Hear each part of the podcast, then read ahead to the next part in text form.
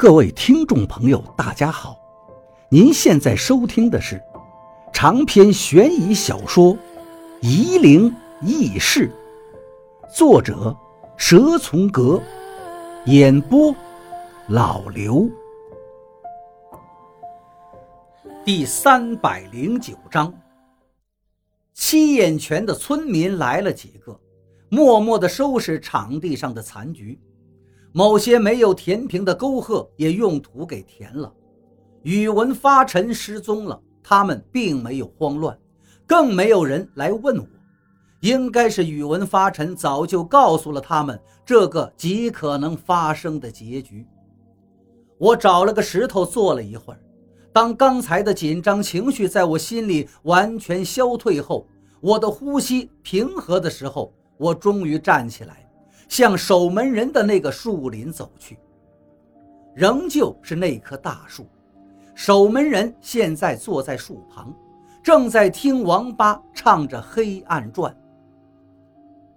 黑暗混沌无始际，盘古开天又辟地，才有日月照九州。三皇五帝夏商周。战国归秦及汉刘，司马梁晋隋唐主，五代宋元大明修。古今多少兴亡事，留与后人度春秋。古今多少英雄事，争夺江山把名留。金仲在旁边恭敬地站立着，守门人说道。你唱的是错的，王八笑道：“怎么可能呢？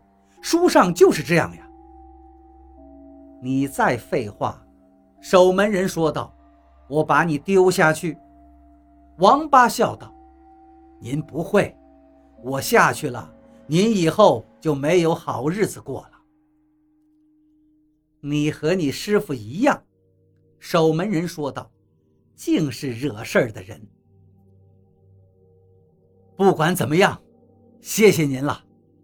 王八向守门人拜了一拜，道：“希望我还能活到您死的那天，到时候一定来道贺。”你等不到了，守门人说道。好了，王八欠了欠身体，对守门人说道：“郑娟来了，我不打扰了。”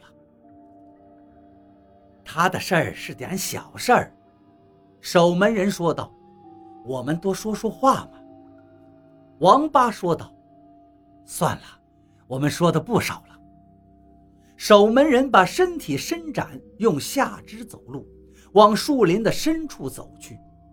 王八、金仲和我都老老实实的跟着，走了很长时间。守门人的爪子走路并不方便。白天它也不能飞，终于走到山峰的一面绝壁前面。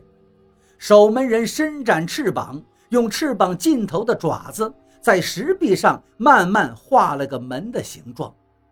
画出来的门里面的山壁顿时就变得模糊了，向里看去是空洞虚无。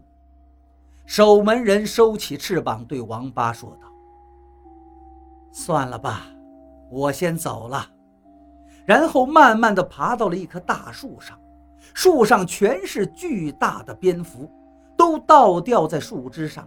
守门人挤了进去，蝙蝠群骚乱了一会儿，然后就继续休憩。我已经分不清楚哪一个是守门人了。王八把明灵交给了金仲。金仲用随身的匕首把王八手上腐烂的小拇指顶端给削掉了，王八疼得喊了一声：“你也怕疼啊？”我取笑他。王八说道：“心情放松了就怕疼了。”金仲把明灵举过头顶，用王八的血给抹了，然后狠狠地摁在王八的印堂上，王八眼珠子暴起，眼白血红。过了一会儿，脸上才开始恢复正常。谢谢啊，王八说道：“我都有点不习惯了。你倒是省心了，离开了老严，连轨道执掌都懒得做了。你也说过我是外人嘛。王八说道：“既然是外人，就算了呗。那你快点下山吧，董玲应该还没走远。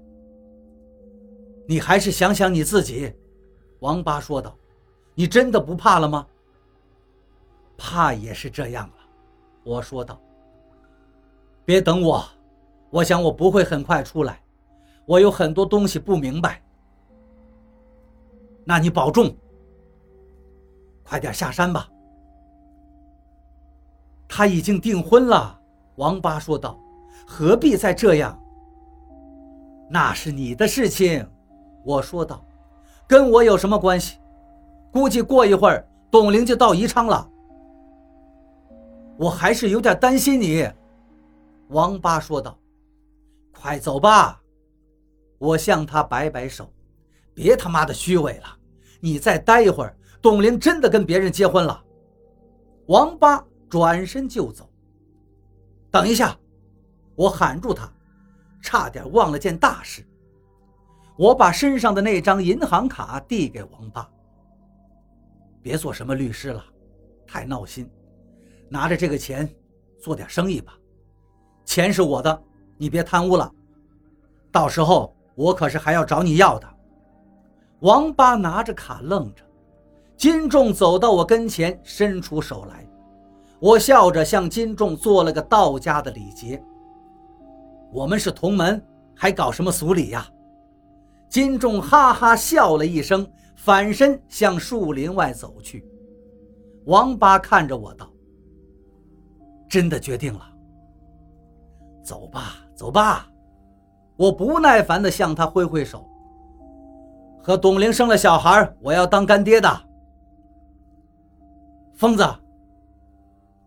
王八慢慢后退着。再见，别这么矫情，行不行？我转过身，面对着那个无法探知的门，手向后摆了摆。又不是以后不见面了。我听着王八一步一步往回走去，越走越快，我心里好笑。他这次是真的要去追董玲了，董玲订婚了又能怎么样？